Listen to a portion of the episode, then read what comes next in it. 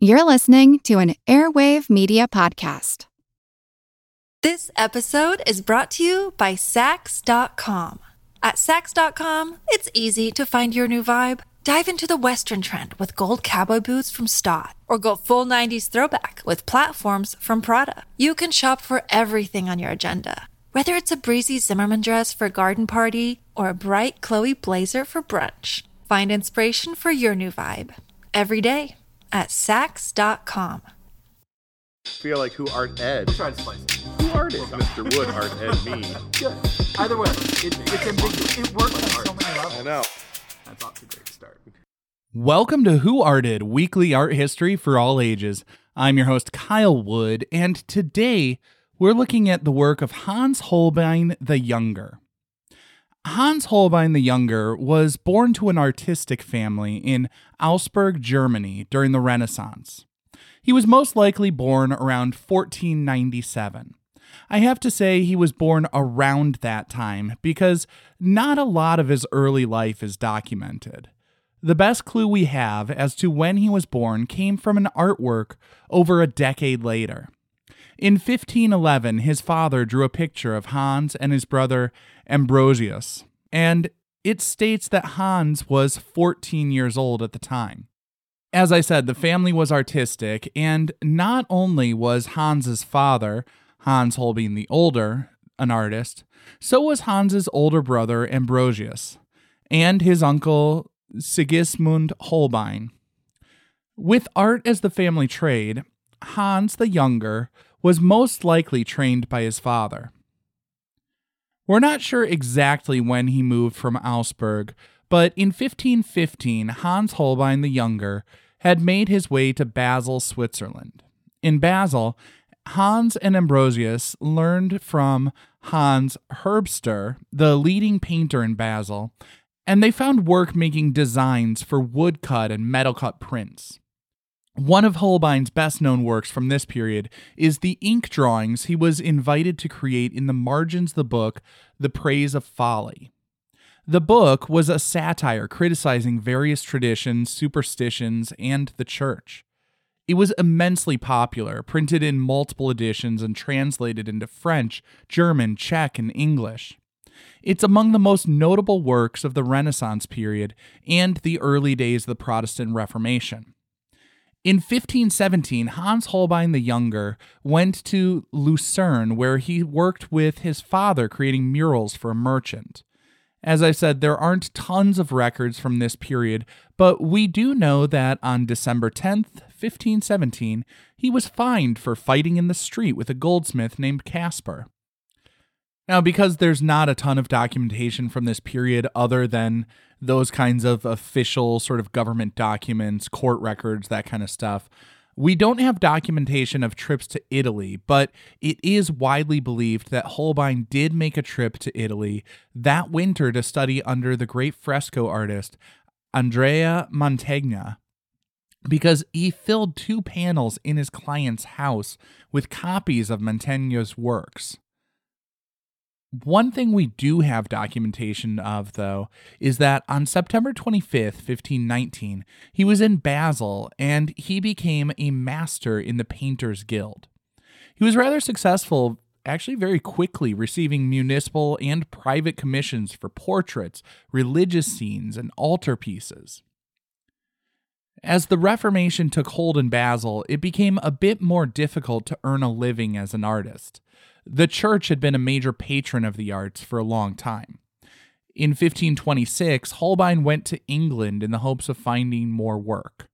Sir Thomas More introduced Holbein around, and he worked primarily as a portraitist, painting various intellectuals in More's social circle. In the fifteen thirties, Holbein, and for clarity, uh, basically for the duration of this episode, when I say Holbein, I'm talking about Hans Holbein the Younger. He began working for Henry the Eighth, so I think it's fair to say his talents were appreciated in England. Although there was one famous instance where being Henry's royal portrait artist had to be rather uncomfortable. In fifteen thirty-nine, Henry the Eighth was preparing to marry Anne of Cleves.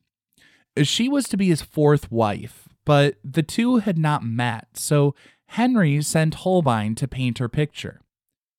He instructed Holbein to not be flattering, but to paint an accurate representation of the prospective bride. Then, when Henry finally met Anne in person, he is said to have complained that she was nowhere near as good-looking as her picture. Charming. I guess to make it even worse, he'd also made Holbein paint a picture of her younger sister, because in Henry's mind, the two of them were interchangeable as prospective brides.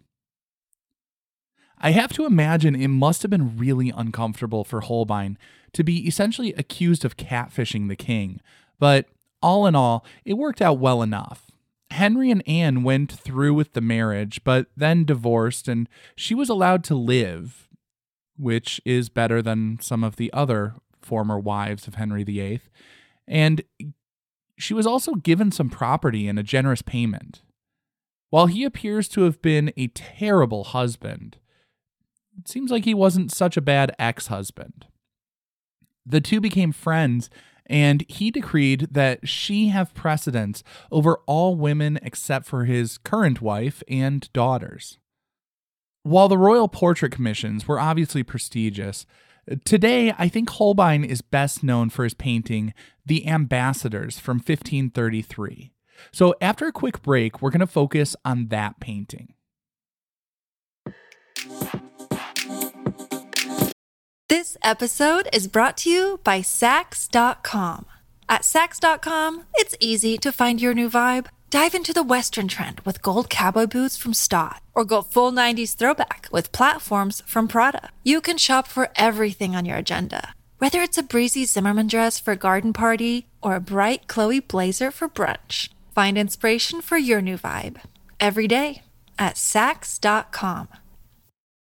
This episode is brought to you by Shopify. Whether you're selling a little or a lot, Shopify helps you do your thing, however you cha-ching. From the launch your online shop stage, all the way to the we just hit a million orders stage. No matter what stage you're in, Shopify's there to help you grow. Sign up for a one dollar per month trial period at shopify.com slash special offer, all lowercase. That's shopify.com slash special offer.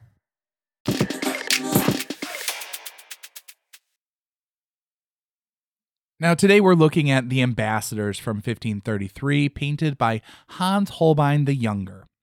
The Ambassadors is a life-sized double portrait filled with curious details, various symbolic objects for us to unpack.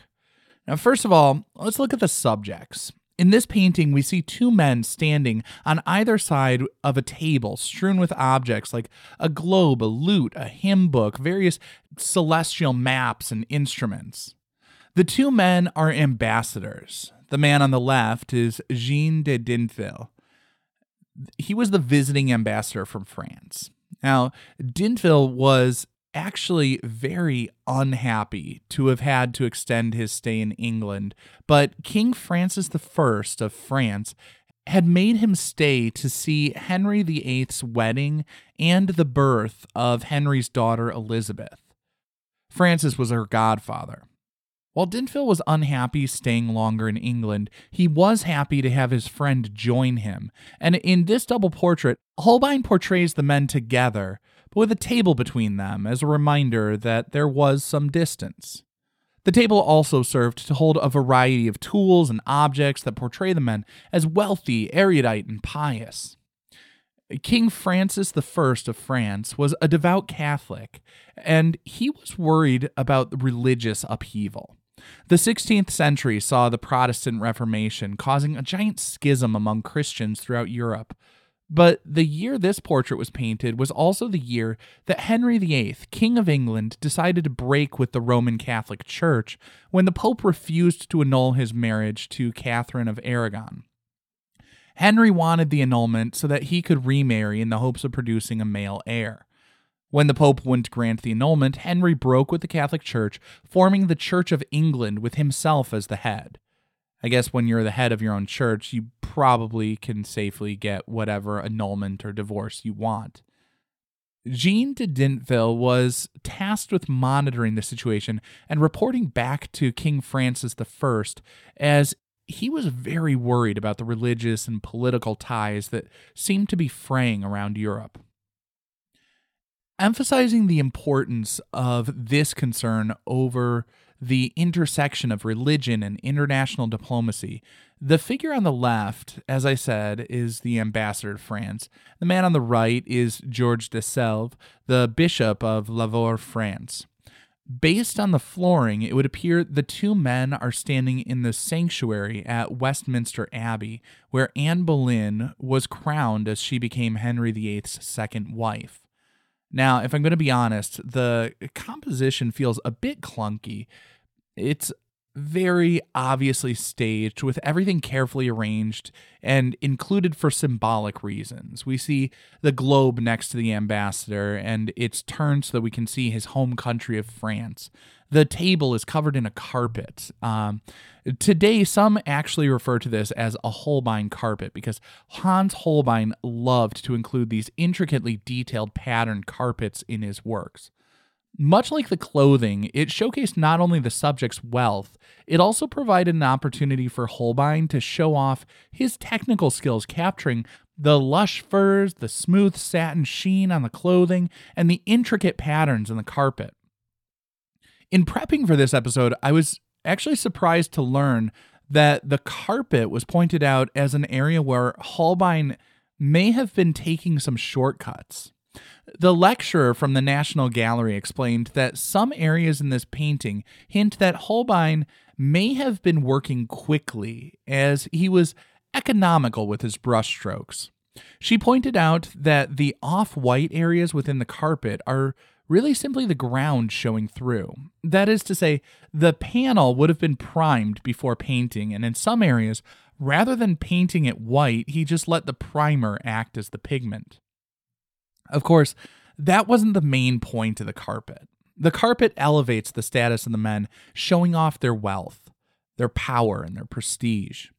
And yes, people did drape their carpets over a table or hang it on the wall rather than walk on it, because these were super expensive luxury items.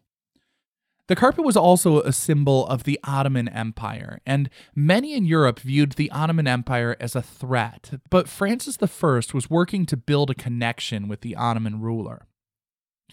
As we look down at the objects, one of the biggest objects on the table is a lute, a guitar-like musical instrument. A very subtle detail one might not notice easily is that one of the strings on the lute is broken. Holbein was a man of small details. He was so detailed, in fact, the open hymn book in front of the lute can actually be read. He didn't just make lines indicating musical notes. He actually put in real sheet music for a specific hymn written by none other than Martin Luther. The Martin Luther, who also wrote ninety-five Theses and sparked the Protestant Reformation. The other book on the lower portion of the table is a mathematics book with a, a marker at the section on division. The juxtaposition or side-by-side placement of the hymn and the lute with the broken string, as well as that math book on division, would seem to be an indication of the religious discord and perhaps on some level suggesting that Luther may be to blame. If we're looking at tiny, subtle details, I think it's also worth noting the skulls. I'll get to the big one in a bit, but first I want to point out a little one that people often miss. On Jean de Dinteville's hat, there's a tiny button with a skull on it. Skulls are, of course, a classic symbol in art. The memento mori is a reminder that life is fleeting. While the ambassadors are dressed in their finery, with almost everything screaming that these men in their mid to late twenties are oozing wealth and privilege, they're humbled with the knowledge it will all pass, and they too will pass one day. Which of course leads me to the most famous element of this composition, the skull hidden in plain sight. When standing in front of this painting, there's an odd elongated shape that seems to cut across the floor. It feels entirely out of place, an abstraction in no way grounded or tied in with everything else in the piece. And yet, when viewed from the extreme right side, a skull suddenly snaps into focus. This is what we call an anamorphic design. An anamorphic design is a distorted projection that creates an illusion of a three D form on a two D surface, but it requires the viewer to see it from a specific location, or sometimes using a mirror. These tricks of perspective began in the early Renaissance, like the early fifteenth century. A mirrored anamorphosis began around one hundred years later. The most common mirrored anamorphic images I've seen would involve distorted drawings that look three D when you put a cylindrical mirror on the paper and look at the drawing reflected in the curved surface. In The Ambassadors, we see an anamorphic design playing with perspective, meaning we don't need any special device. We simply need to look at it from the right angle. Now, if I'm being honest, a lot of anamorphic designs feel like a cheap gimmick, but I think this one stands out because it's thoughtfully applied.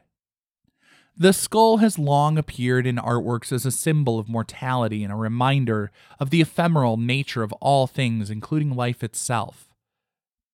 As the viewer shifts from the typical frontal view of this painting to the side view, the men, the table, the objects, and all those luxurious clothes and carpets fade away, leaving us with just the skull. In The Ambassadors, Holbein presents the symbol of mortality as the specter that looms, ever present, though sometimes difficult to make sense of. It can feel like an odd intrusion disrupting a picture carefully and beautifully constructed. But if we shift our view a little, we can see that nothing lasts forever. Life and the world are constantly changing, but there can be a beauty in that too, if we can bring ourselves to look at it from just the right perspective. This concludes this week's episode of Who Arted, part of the Airwave Media Podcast Network. If you found this tolerable, please leave a rating or review on your favorite podcast app. You can find images of the work being discussed this week and every week on social media at Who Arted Podcast on Twitter, Instagram, and TikTok, and of course on the website who arted podcast dot com. Podcast done.